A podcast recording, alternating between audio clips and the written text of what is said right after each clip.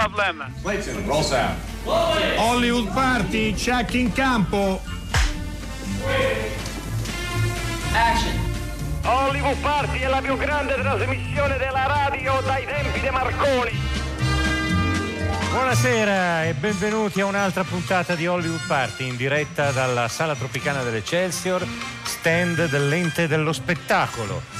Io sono Alberto Crespi, non mi sento in cuffia ma spero che sia un problema, ecco adesso mi sento meglio. Steve della Casa, com'è andata la proiezione?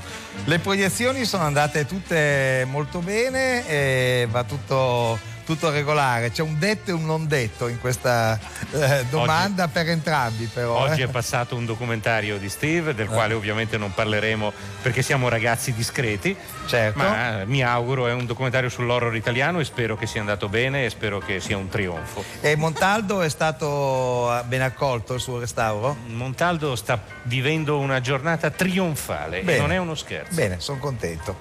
Sono anche molto contento però che ci siano qui due ospiti. Oggi sarà una giornata, come vedete, piena di eh, gran bella gente qui a Hollywood Party. Allora do il benvenuto ad Ariana Scarid, ciao, Buonasera. Buonasera. e a Robert Ghediglian. Sì, buonasera. Buonasera. Gloria Mundi è il titolo del, del loro film e direi che forse possiamo incominciare subito a parlarne. Prima però vi darei il numero per gli sms, ci fa molto piacere se ce li mandate, Eh, segnatevi questo numero se non ce l'avete già, 335 56 34 296. Tanto free throws. I can't jump high, but I hear all the notes.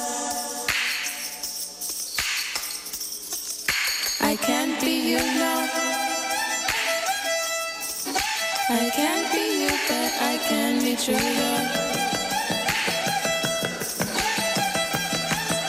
I want to be friends. I want to be friends till time ends, yes.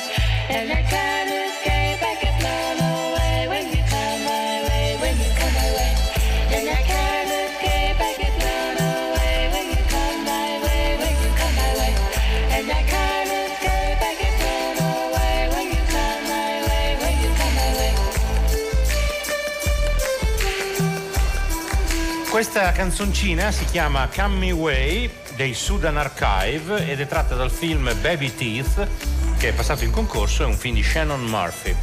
Salutiamo tra il pubblico, l'abbiamo vista anche se lei si nasconde, Milena Vukotic, è un piacere averla qui in mezzo a noi. E vicino a lei c'è Carlo Cotti, eh, Carlo una- Cotti. non so se è una notizia o una minaccia, però insomma diciamo. No, è un piacere avere simili persone tra il nostro pubblico, ma passiamo sicuramente a Gloria Mundi che è passato anch'esso in competizione qui a Venezia. Il titolo completo è Sic Transit Gloria Mundi perché c'è anche la parolina Sic Transit scritta piccola. Gloria in realtà è una bambina. Eh, non è facile raccontare la trama del nuovo film di Robert Guédiguian perché è una trama molto complessa, in più non bisogna svelare troppo, secondo me. Diciamo che nasce una bambina, Gloria, eh, la famiglia, i genitori, eh, c'è una zia, una sorella più giovane della madre, eh, il marito della zia e poi ci sono i genitori di queste due donne, eh, i nonni quindi, i nuovi nonni, la famiglia è una famiglia operaia di Marsiglia, la, la mamma Ariana Scarid fa le pulizie nei palazzi e nelle navi del porto, il padre guida un autobus e poi arriva qualcuno, torna un uomo. Eh, penso si possa dire, Robert Ghedighian, che l'uomo torna dalla prigione ed è il primo marito della donna, quindi in realtà è il vero nonno della bambina. Io mi fermerei qua. Non so se Robert Ghedighian, che capisce benissimo l'italiano ma ora risponderà in francese, eh, vuole andare avanti con la trama, vuole dire qualcos'altro su questa famiglia. Non, pas, pas plus que ça, si ce n'est que le personnage de Daniel, ce grand-père en fait qui sort de prison, était hors du monde en fait pendant un certain temps. Il n'a pas vu le monde évoluer. Donc lorsqu'il sort comme ça et qu'il découvre la réalité des pauvres gens d'aujourd'hui, qui essaient tous de s'en sortir de manière désespérée, en s'agitant dans tous les sens, mais dans tous les cas toujours de manière individuelle et jamais de manière collective, jamais dans une préoccupation euh, euh, collective, mais toujours sur, sur leur intérêt personnel, égoïste, narcissique, etc., etc. Il se désole tellement de ça qu'il va à la fin, c'est un peu comme un ange en fait, et quand même il va, il va à la fin euh, nous donner un, petit peu d'espoir par son geste, par son geste ultime. Donc on ne dira rien, mais il va quand même essayer de sauver le monde en fait quand même. Ce monde qui va très très mal. Je pense que j'ai j'ai fait ce film parce que j'étais énervé, effectivement, énervé, enragé même par la réalité du monde d'aujourd'hui, où effectivement, je crois, les, les calculs égoïstes, les eaux glacées du calcul égoïste, comme disait Marx, ont submergé absolument, je veux dire, nos sociétés. Et je crois que nous vivons dans un temps de régression absolue. C'est de- c'est ça que je voulais effectivement dénoncer avec le film, mais j'ai envie de crier ça. On vit dans une régression totale. Moi, je veux pas demain vivre dans un monde où il n'y aura plus de sécurité sociale, plus de congés, plus de vacances, plus de, de, de- de retraite, où on va travailler 70 heures par semaine. Je veux pas revenir au 19e siècle. Et, me- et- et d'ailleurs, et, refaire deux guerres mondiales, ça m'intéresse pas du tout. Donc le nationalisme m'inquiète aussi. euh, la manière dont ça se passe en Méditerranée, avec tous les morts, ça m'inquiète plus. C'est pas pas que ça m'inquiète, hein, c'est que c'est insupportable. Si on regarde ça de près, on ne peut pas ne pas être désespéré, ne pas. Je fais, il faut, il faut, il faut se, il faut boire un verre pour, pour sortir de cet état de dépression, j'allais dire. Voilà.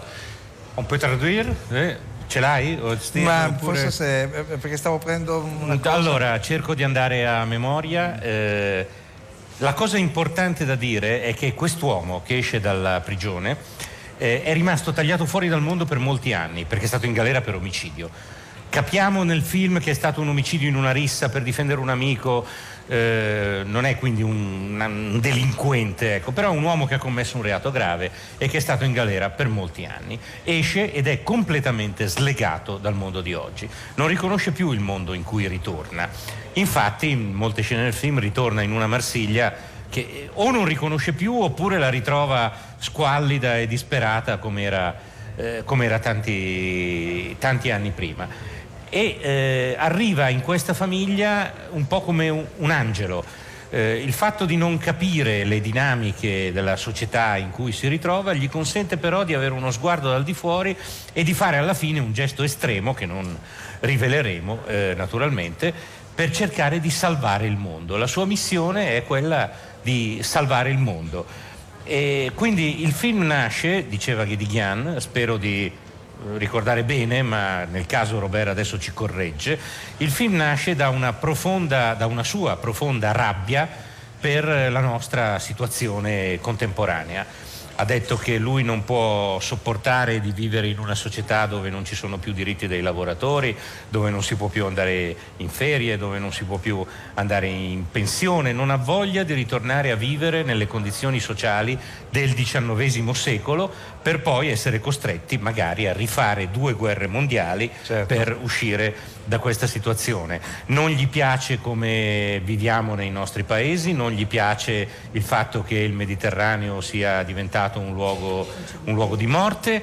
eh, è molto arrabbiato per la situazione attuale e a volte si sente, pensa che uno è talmente depresso dalle cose che succedono che bisognerebbe bere un buon bicchiere di vino e cercare eh, di non pensarci, però è qualcosa di insopportabile. Vedo che Ariane mi È perfetto. ma mi dice che va bene, a- per approva la tutto- traduzione, a proverò. per cui posto, eh. me la sono cavata. Ci proverò anche Con la prossima domanda prendiamo appunti. Allora, eh, vediamo se intanto ascoltiamo un brano. Ascoltiamo un brano. Da Gloria Mundi di Robert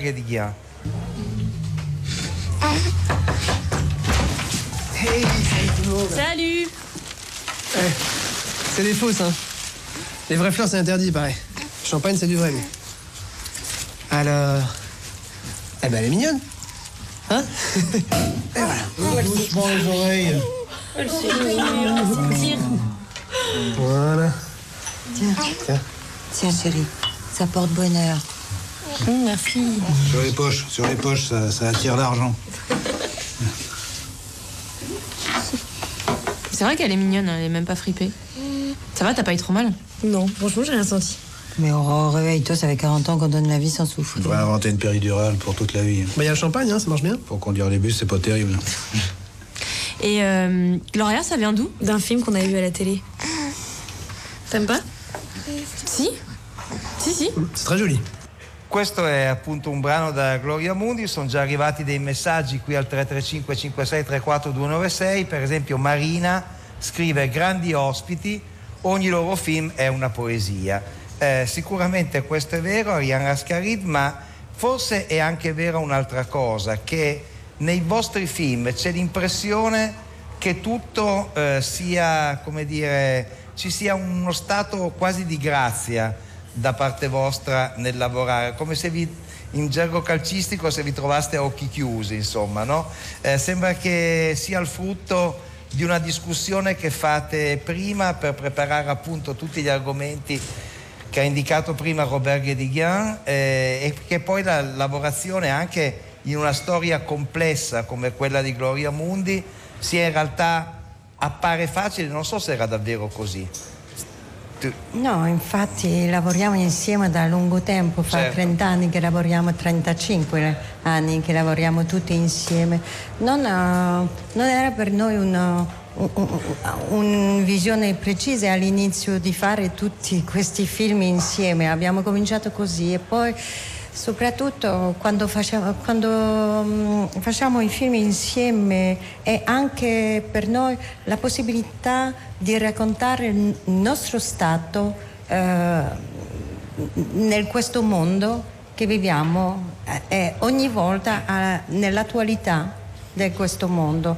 E questo film, è, come l'ha detto Robert, è, è un film, come si dice in francese, si dice lanceur d'alerte. Lanciare un allarme, sì.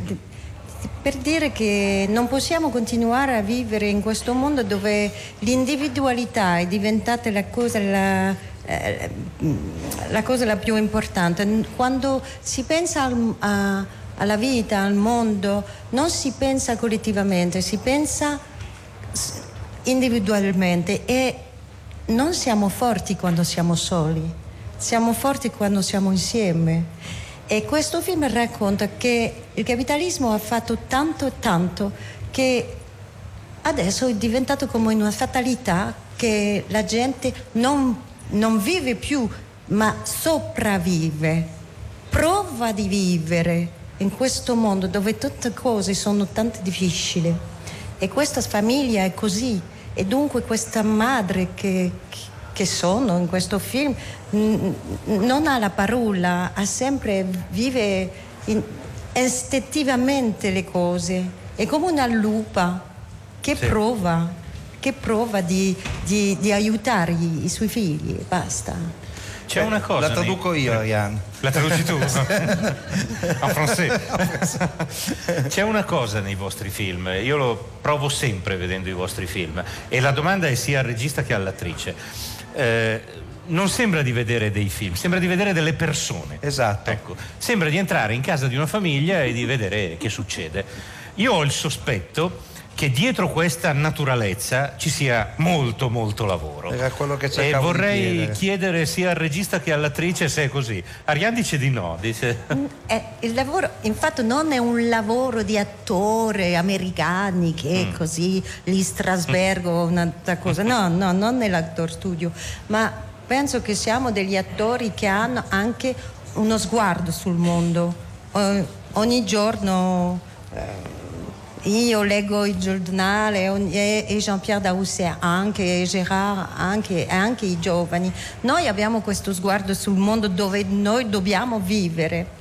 E così quando arriviamo sul set, per noi è la possibilità di raccontare quel nos- nostro sguardo e, e soprattutto il suo.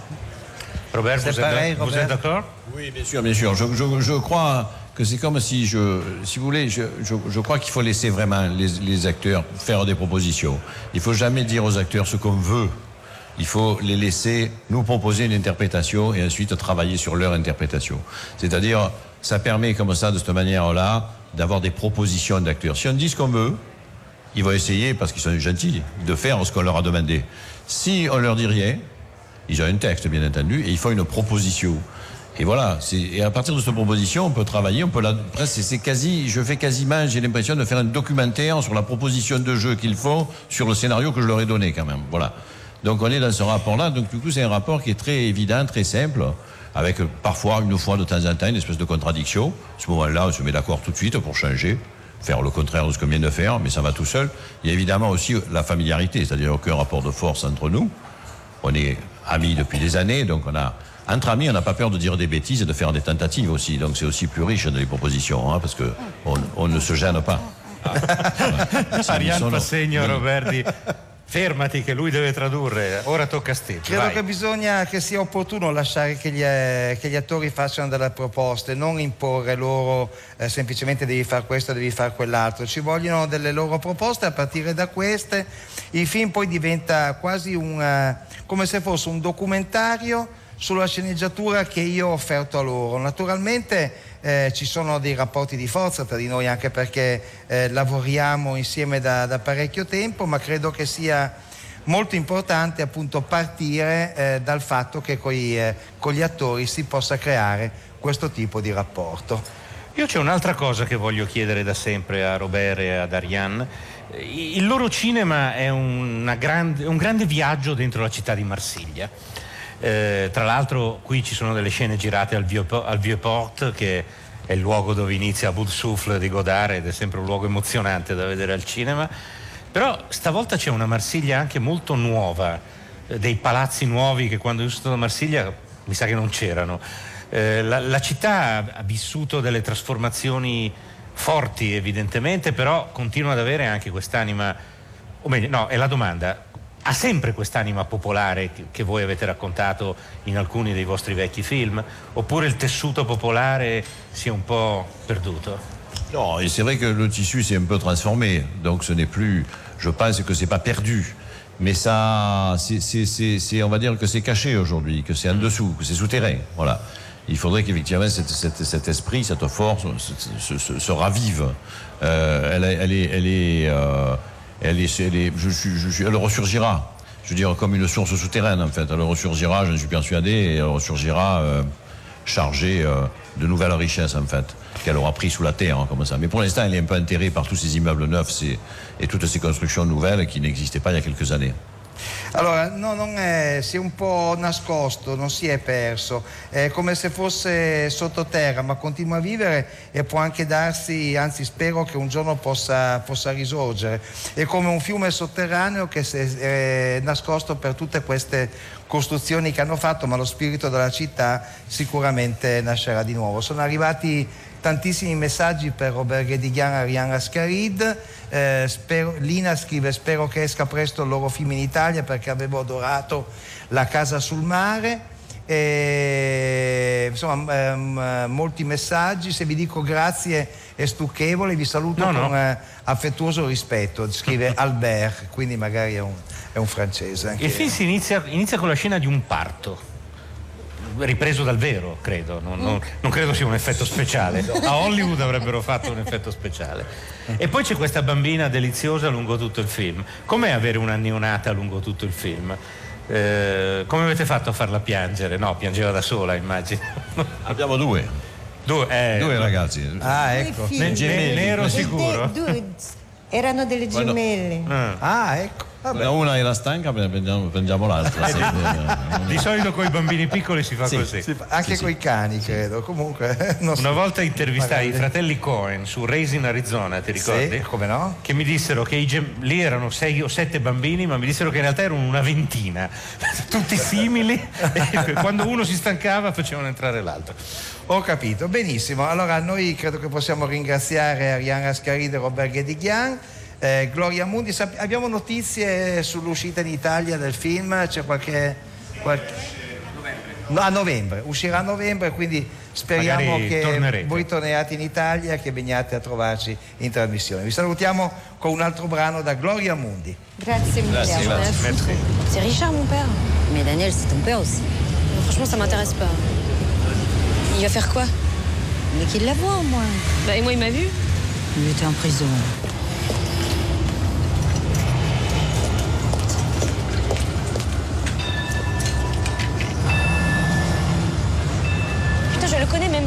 Ce que je me souviens, c'est le parloir pourri et l'hôtel qui pue à côté de la gare avec le train qui rentrait dans la chambre. C'est pas la peine de te mettre dans cet état, c'est pas la lune. Ta fille a un grand-père, c'est normal qu'ils se connaissent, sans plus. Mais non, bah, son grand-père, c'est Richard, voilà, basta. Mais Richard, c'est lui qui m'a poussé à le prévenir, moi j'hésitais. Bah, tu vois, voilà, t'hésitais, t'hésitais parce que t'avais pas envie. Bah, t'avais raison, moi non plus, j'ai pas envie. Mais c'est pas la peine d'être méchante avec lui.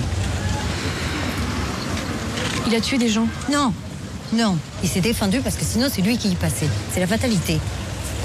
Dites, je vous pouvez pas pour discuter. Il y a deux portants remplis de cintres qui vous attendent en réserve. Oui, en fait, c'est ma mère, on a un problème de famille. Ah, et moi, j'ai un problème avec mon mari. Ça m'empêche pas de travailler. Mais dans quel monde vous vivez J'arrive, madame. Il fait chier avec ses centres. Putain, même quand on va pisser, elle nous flic. Surtout, on va pas me garder après l'essai, je te le dis. Écoute-moi. Viens samedi à la maison avec Nicolas et la petite. Je vous ferai venir.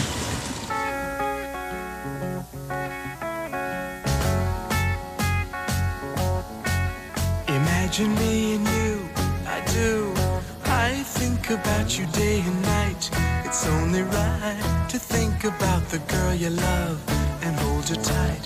So happy together. If I should call you up, invest a dime, and you say you belong to me, so ease my mind. Imagine how the world could be so very fine, so happy together.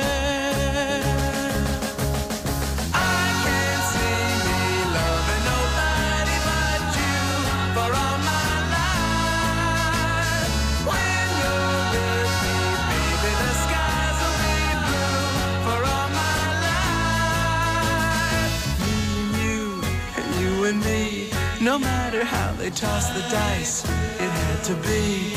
The only one for me is you, and you for me. So happy together.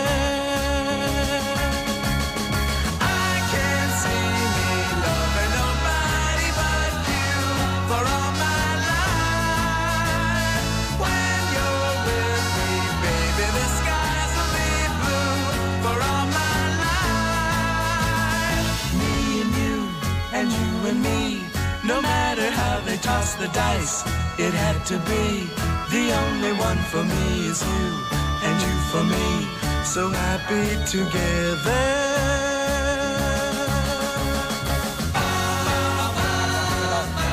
Direi che questa è una delle canzoni più note della storia della pop music, sì. no? Sì, Eh, Happy Together dei come si Turtles. intitolava in italiano? Oddio, non me lo ricordo. Per vivere insieme. Eh, ma Eh. insomma. Chi la eh, cantava? Tanti, una, ventina di gruppi. No, davvero. La- la- una cover che hanno fatto 20 anche i Camaleonti. Per Questa è, dire, non so, l'origi- questa è l'originale dei I Turtles. La canzone è nel film A Herdade, eh, portoghese, di concorso, in portoghese, quindi hanno fatte- le cover le hanno fatte in tutte le lingue del mondo, però la versione in portoghese non l'abbiamo trovata. Non l'abbiamo trovata. Mannaggia. Mannaggia. Parliamo di un film bellissimo. Carolina Rosi e Didi Gnocchi, benvenute. Buonasera. Buonasera. E Citizen Rosy è il eh, colossal documentario eh, che, avete, che avete presentato oggi qui alla mostra eh, che eh, si intitola Citizen Rosy e ovviamente non può che riguardare il grande Francesco Rosi. È un, eh, un documentario ricco di, eh, di interventi avete mobilitato mezzo il mondo non solo del cinema, ma proprio della cultura e anche un po' della politica in Della Italia, magistratura, della magistratura, infatti. Eh, perché eh, tutto questo ha un senso, perché se c'era un regista che era attento alla documentazione, all'ambiente, a tutto quello che circondava il soggetto dei suoi film, quel regista era proprio Francesco Rosi. Insomma, quindi da questo punto di vista la meticolosità vostra credo sia assolutamente coerente con la meticolosità di, eh, di tuo padre, Carolina. Abbiamo cercato di, di rappresentarlo eh, esattamente come sarebbe stato il suo stile narrativo e quindi in qualche modo abbiamo tentato di metterci e, e- e di fare un progetto che assomigliasse il quanto più possibile al metodo di, di Franco di girare i suoi film, per non tradirlo soprattutto. Tutto è cominciato tra l'altro quando Franco era ancora vivo, Carolina. Eh, perché Sì, eh, tutto è nato dall'idea che... Tutto è nato da qua, da Ah. Venezia, dove ci siamo incontrate io e Didi. Eh, io avevo accompagnato Franco per ritirare Leone d'Oro Leone alla alla carriera, carriera. era il 2012. Ci siamo incontrate attraverso un amico comune che è Fabrizio Corallo, che è il co-sceneggiatore di questo film. E mm, abbiamo iniziato a parlare e, e- e poi purtroppo Franco è venuto a, a mancare durante le riprese e quindi in qualche modo siamo andate avanti cercando di eh, colmare quel vuoto che sarebbe stato quello di, di Franco che ci aiutava forse a narrare l'Italia e il suo lavoro attraverso un taglio di un documentario che in qualche modo avesse più di un piano eh, di lettura, cioè un piano personale, il rapporto padre-figlia, Certo. un rapporto che faceva scaturire anche l'animo più intimo di mio padre, la, la storia del, del suo cinema e la storia di questo paese. Infatti nel documentario ci sono diversi momenti in cui tu e, e tuo padre vedete film insieme. E ce n'è anche uno fantastico in cui lui ti dice voglio che sia un documentario che non sia una specie di agiografia, se non mi ricordo la parola, e tu gli dici Ti ho credo sia detto 25.000 volte che non è così. su di te. Esatto. Quello è un passaggio veramente interessante, sì. Didi Gnocchi, come- quando e come sei entrata nel progetto? Come vi siete divisi i compiti tu e Carolina? E Fabrizio Corallo che nel frattempo è arrivato. Eh. Ah, Fabrizio. E Anna Migotto che non c'è, che è l'altra giornalista che ho coinvolto perché quando il documentario ha, insomma, da una visione comune ha preso un taglio che era un taglio più eh, che cercava insomma, di ricostruire attraverso il, i film, il cinema di Rosi, la storia di questo paese perché ci siamo resi conto molto rapidamente che mettendo in fila i film di Rosi non in ordine cronologico come li aveva girati ma eh, come era la storia di questo paese diventava un- una- uno squarcio meraviglioso, un affresco meraviglioso su questo, su questo paese.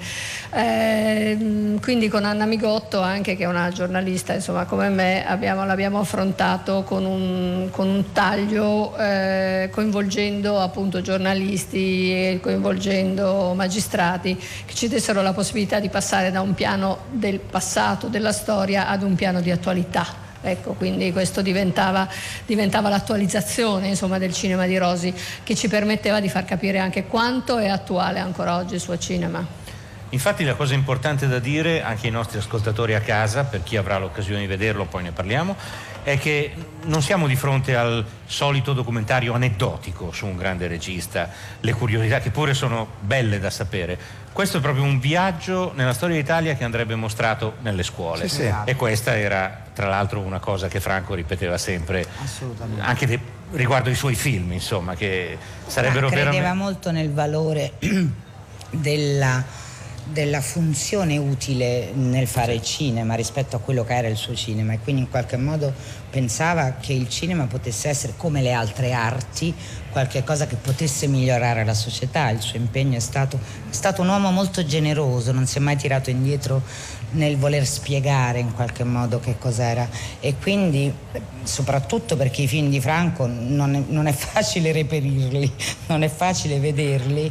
Ci si, ci si aspetta, ci si augura che anche attraverso questo docufilm non solo si, si rinnovi la voglia di rivedere alcuni film, ma che si possa spiegare un momento del paese a dei giovani che in qualche modo né lo studiano sui libri di scuola né hanno avuto la possibilità di frequentare determinate materie e determinati film. Ascoltiamo un brano da Citizen Rosy. Ora che siete diventati tutti quanti amici dei principi, credete che tutto sia facile.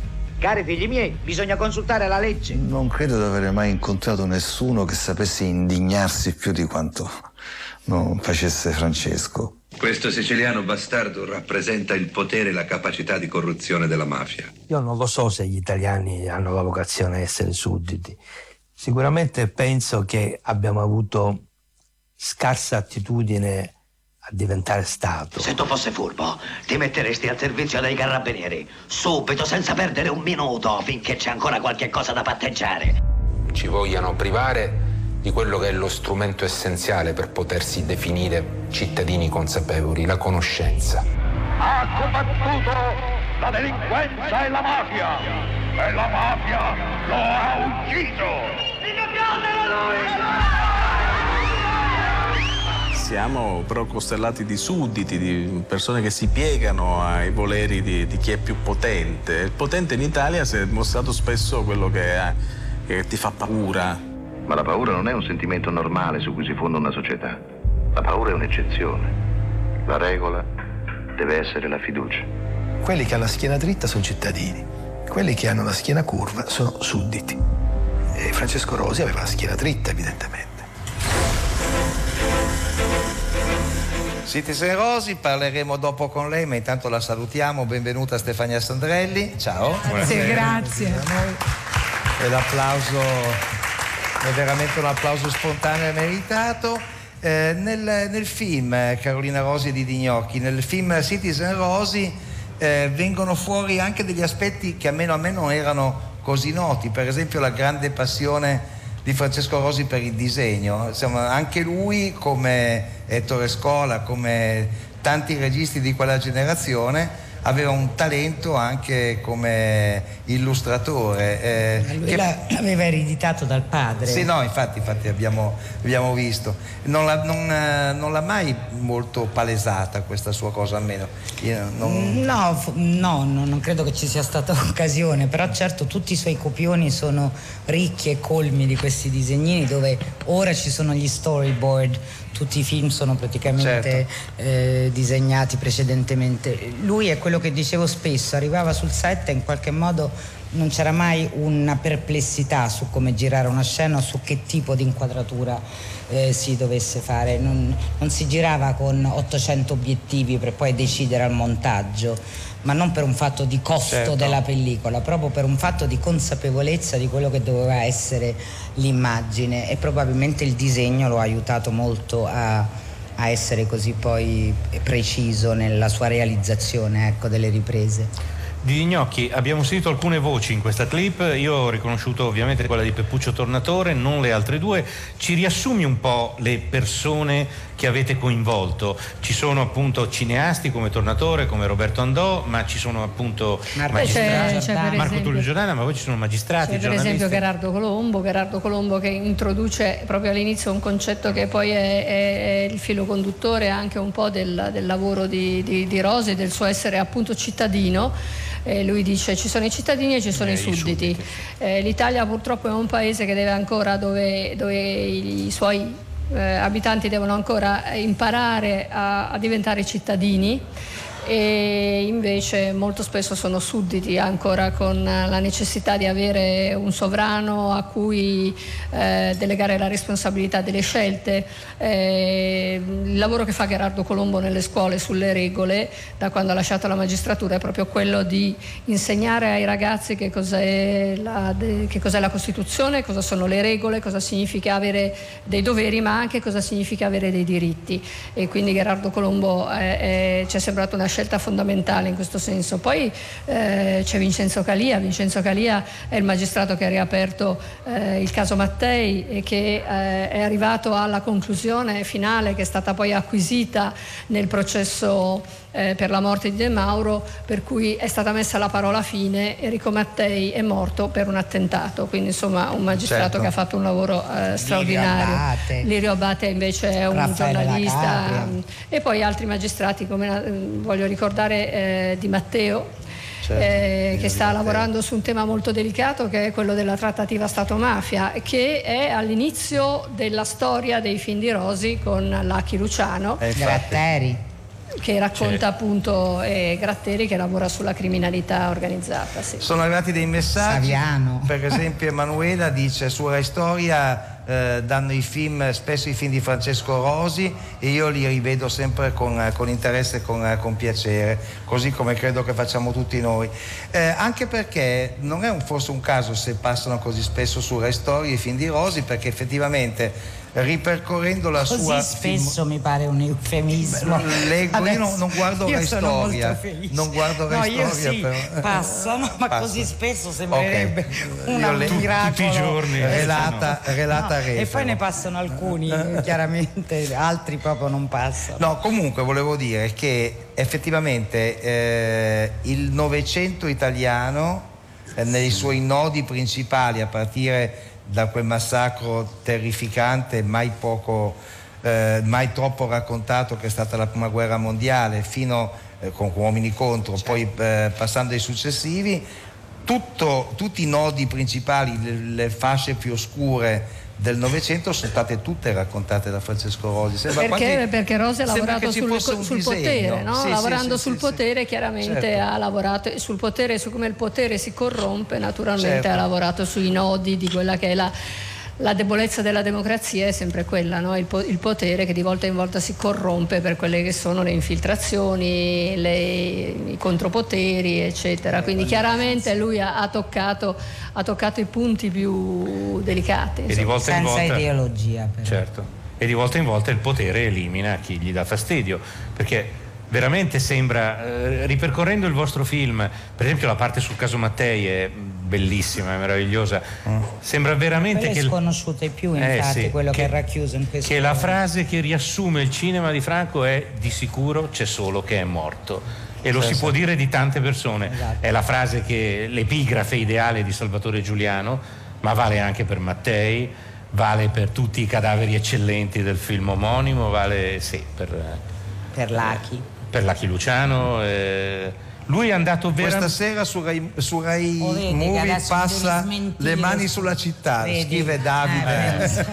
Eh, Vedetelo, mi raccomando, perché poi. Esatto, no, Perché no, poi- È un film della modernità straordinaria. quindi No, di una modernità straordinaria. No, e poi, se- poi magari chiudiamo, ma un'altra cosa che vorrei dire, i film di Rosi hanno tutta questa complessità, questa ricostruzione storica, ma sono dei thriller anche, certo. sono belli da vedere, sono emozionanti, non ci si annoia mai con un film di Rosi. Ma anche perché non era un documentarista come, come quando per la prima volta presentò appunto Salvatore Giuliano e Ah, sì, che non lo presero a che in Venezia qualche perché- modo non lo perché prese gli disse, dissero "Questo che è era un documentario era un uomo di cinema questo è molto geniale. attento allo, allo stile alla poesia di un linguaggio cinematografico e quindi in qualche modo è così ma il suo primo film è un thriller perfetto che era La sfida in qualche Certo. modo ha un ritmo Primo vero film sulla Camorra. esatto e su E poi era uno... lo vedi Stefano? Eh sì. Eh, Stefania eh, Sandrelli. Mi No, ricordo veramente che lo lo chiamavano chiamavano il maestro. Eh, eh, io quando lo conobbi insomma, in, in Sardegna in occasione di una cena e che ero molto amica di tuo padre e di tua madre. lo so Mi ricordo che lo chiamavano maestro e allora anch'io lo chiamai maestro, se no chiamami Franco Franco, per favore. Però era, era giusto professore così. perché era uno che in qualche modo la sua meticolosità con la quale affrontava i fatti che narrava era anche la stessa con la quale trattava eh, la truppa. e però era anche, scusa Steve, e però era anche un uomo di spettacolo. Infatti il suo mito era Fred Astaire. Questa era una cosa È che mi divertiva moltissimo. E l'ultima cosa che ho fatto con lui a Mate Radio è stata una, una delle migliori uscite esterne di, eh, di Radio 3, lo ricordo anche perché Mate Radio sta per essere, credo, tra due settimane, no? Ma quella, quella cosa, nonostante Fabrizio Corallo, la strada sbagliata, il viaggio prolungato, era stato un momento fantastico di Radio 3.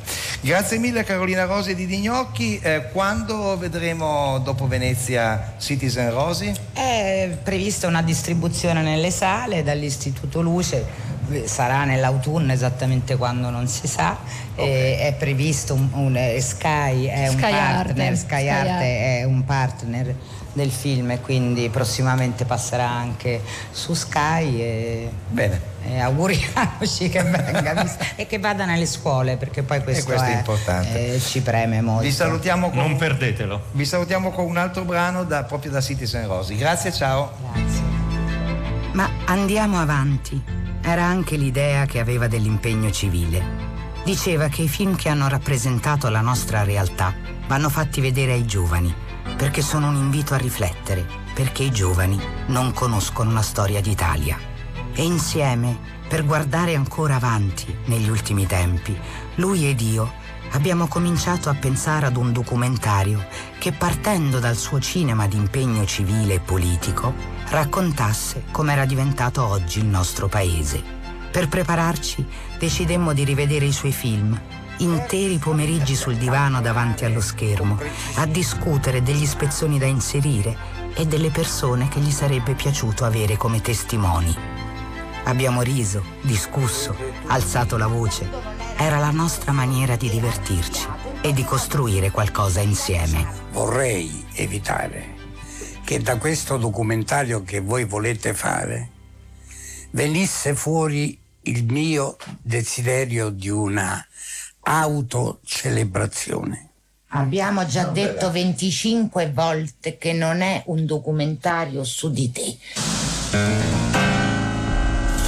Niente celebrazione quindi, così come lui avrebbe voluto, ma attraverso i suoi film, il racconto di cinque decenni di storia italiana. Li abbiamo messi in fila, come lui metteva in fila i fatti, con scrupolo, pazienza e ricerca. Era il suo metodo di lavoro, quello che l'ha portato a identificare i mali oscuri di una democrazia nata malata. Allora, questo era Citizen Rosi, avete sentito prima la sua voce, chi è qui alla Sala Tropicana all'ente dello spettacolo l'ha, già anche, l'ha anche vista. Stefania Sandrelli, ribenvenuta qui da noi, ciao. Ribenvenuti, grazie. E grazie anche a Paola Comin, instancabile, che come sempre quando c'è Stefania Sandrelli nei dintorni c'è anche Paola Comin. Eh, allora, Stefania Sandrelli eh, a Venezia e a- ovviamente a casa sua, saluto anche Fabio un- Troiano un, che vecchio amico Granata che è qua, Fabio Troiano. Però eh, mentre Stefania Sandrelli temo che sia un po' più mm, con te juventino, almeno per via del marito che c'hai, no? No, mio marito lo, lo scuso solo perché aveva il padre che era Eh, socio certo, eh, certo. fondatore della Juventus. Eh, quindi, che era Mario Soldati. Che era Mario. Soldati. Allora, ehm, ovviamente Stefania Sandrelli è di casa dovunque ci sia cinema. Raccontaci come mai sei venuta a Venezia, perché anche perché una, diciamo, è una presenza importante per una causa importante, no? Sono corsa a Venezia e veramente con il premio credo più gratificante che potessi avere specialmente alla mia età, insomma adesso. Io comunque voglio tornare, eh, voglio tornare qua con un film, eh.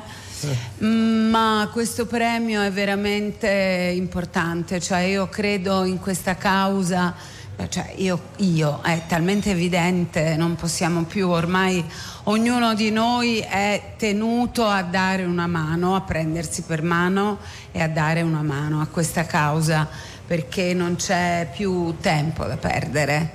E io sono ho avuto, ho una vita bellissima che amo molto, vorrei campare 300-400 anni per vedere che cosa succede, però mh, ho due figli e cinque nipoti e sono molto preoccupata.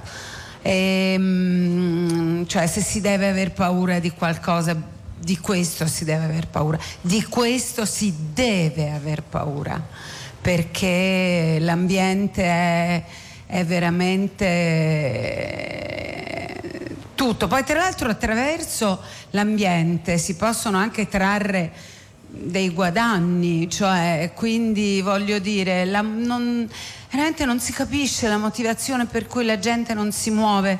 Io, io ho, mm, mm, credo di sentirmi autorevole per questa causa perché ho proprio non sono lenta, io sono molto svelta nelle mie reazioni, ho avuto varie volte la, dire, la conferma, la verifica. Mm, cioè si deve assolutamente, eh, ci si deve muovere, ma non ci sono dubbi al- alcuni. Eh, ormai ognuno deve fare la sua parte. Io mi ricordo quando ero ragazzina, ehm, misi alle prime, posso dirlo, perché ma io mm, comunque non sono una teenager. e al mio telefono c'era un, un cartello con scritto Re Plastic, proprio così scritto e così detto anche. E mm, nella mia borsa porto sempre due guanti di gomma per raccogliere le cicche, tant'è che il mio compagno ai tempi diceva Stefano ma che fai la ciccarola? Cioè, è possibile. No, dicevo faccio il mio dovere perché vorrei lasciare mm, un mondo migliore di come l'ho trovato. Adesso credo che sia difficile mm, aspirare a questa, cioè che sia Eh, una però è cosa importante battersi per questo. però è importantissimo, importantissimo e io per quello che potrò farò. Veramente è una promessa, perché lo sento dal profondo del mio cuore. È il secondo applauso che prende Stefania Sandrelli, è meritatissimo. Eh, Stefania, stai lavorando a qualcosa adesso? Cinema, teatro? Che cosa, cosa puoi annunciarci? Dunque, questo è, un anno- è stato un anno un po' tosto per me, devo dirlo, tant'è che ho dovuto rinunciare a una cosa molto bella di teatro, che erano poi tre donne, sai, il teatro per un attore è nutrimento puro proprio, e, e una volta che un attore capisce questo poi difficilmente eh, se ne libera. Però quest'anno è stato un anno particolarmente tosto, come si dice dalle parti di- del sud, da- dalle parti Anche romane. nel, anche nel nord, dice, Eh, no? eh, insomma, veramente tosto, per cui eh, ho dovuto ri- rinunciare, ho dovuto fare praticamente di necessità virtù. Ho fatto una piccola partecipazione in un film di, dell'Andreozzi, che è poi Ah, una mia sì. cara amica, Brave ragazze, che uscirà a ottobre. E poi ho fatto esordire, che mi piace molto, eh, un, un- Marco Mario De Notaris, che è un napoletano molto simpatico, che è venuto a casa mia, abbiamo parlato a lungo e insomma mi ha, come dire, mm, ehm, fatto diventare due settimane lavorative totalmente, anche il sabato e a volte anche la domenica, perché potessi farcela, insomma. Eh, aveva un film con pochi mezzi Eh, certo. ovviamente e quindi sono molto orgogliosa comunque di averlo accettato, di aver sposato la causa e, e amo il cinema come me stessa, il cinema fa parte della mia vita, quindi è inevitabile che io quando lo sposo lo sposi, come dire, interamente, anima e cuore.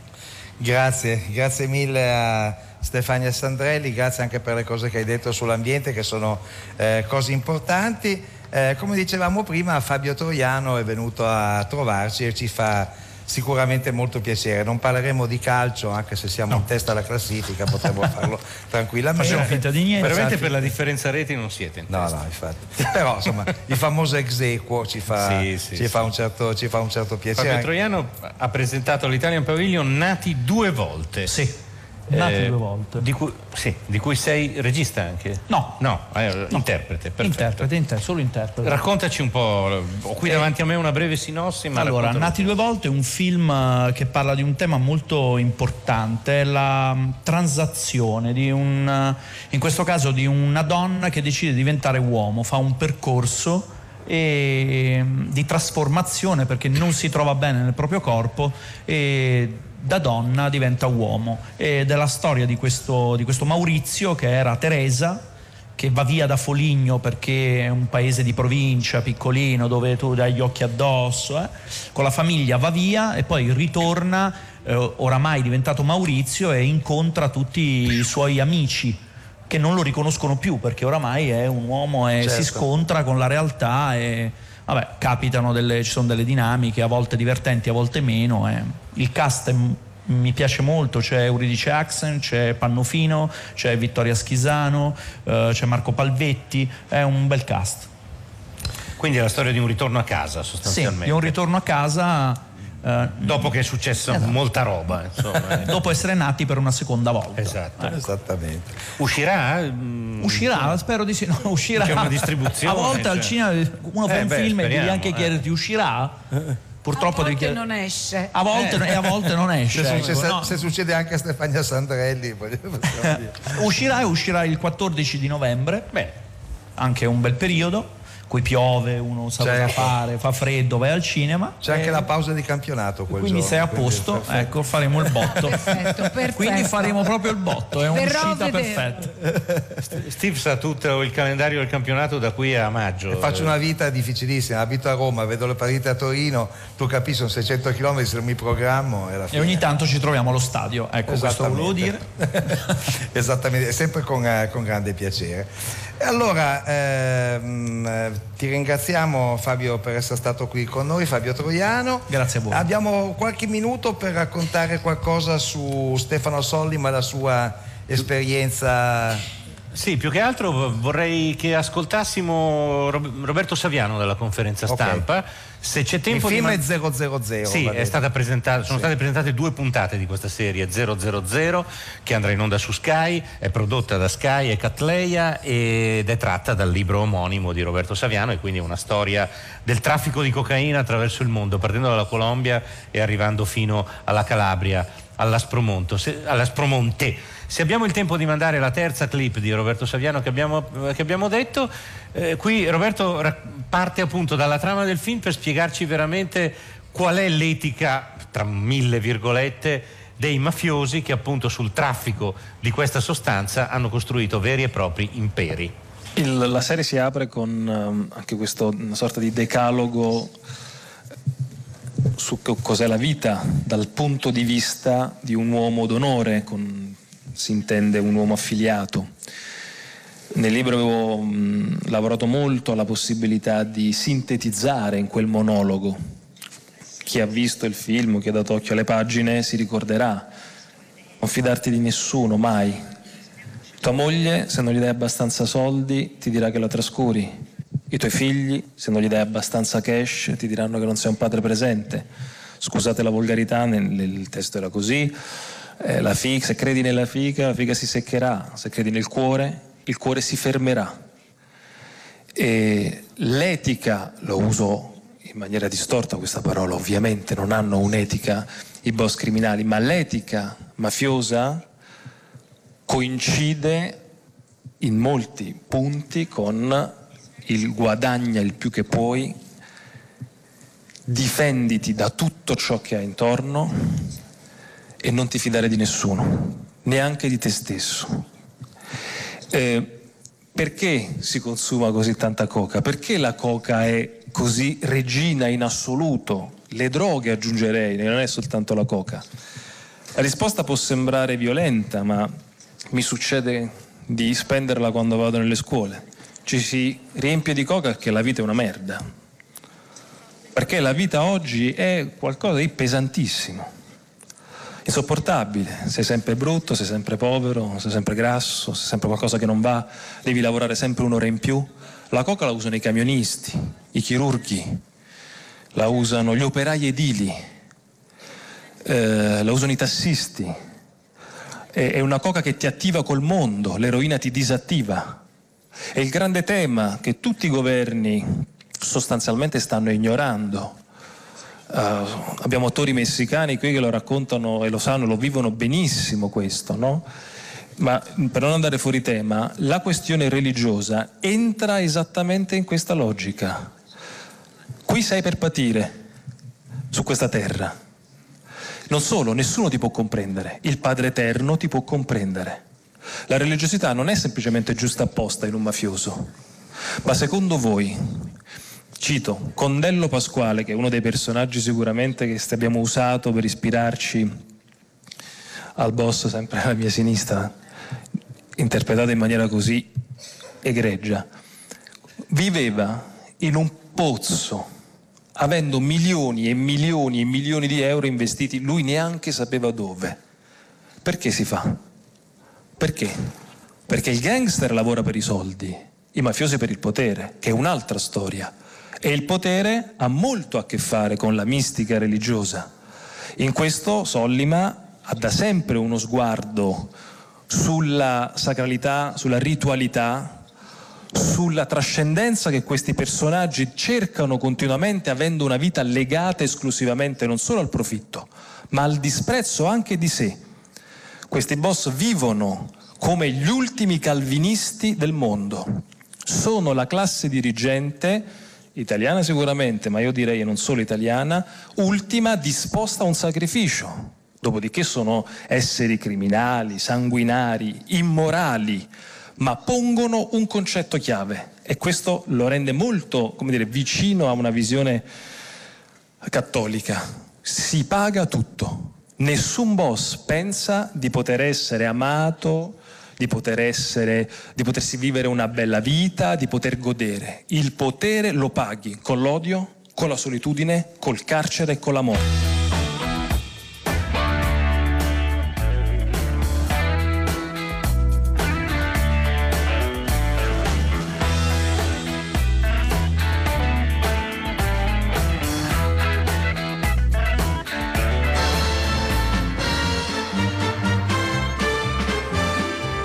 Spruzzata di Eric Clapton con una canzone che forse aveva qualcosa a che vedere Beh, la con quello di parlava Saviano. La mitica Cocaine, scritta da J.J. Cale, ma resa famosa da Eric Clapton. Esattamente, allora è finita una trasmissione ricca di ospiti e di fatti e di avvenimenti e di notizie.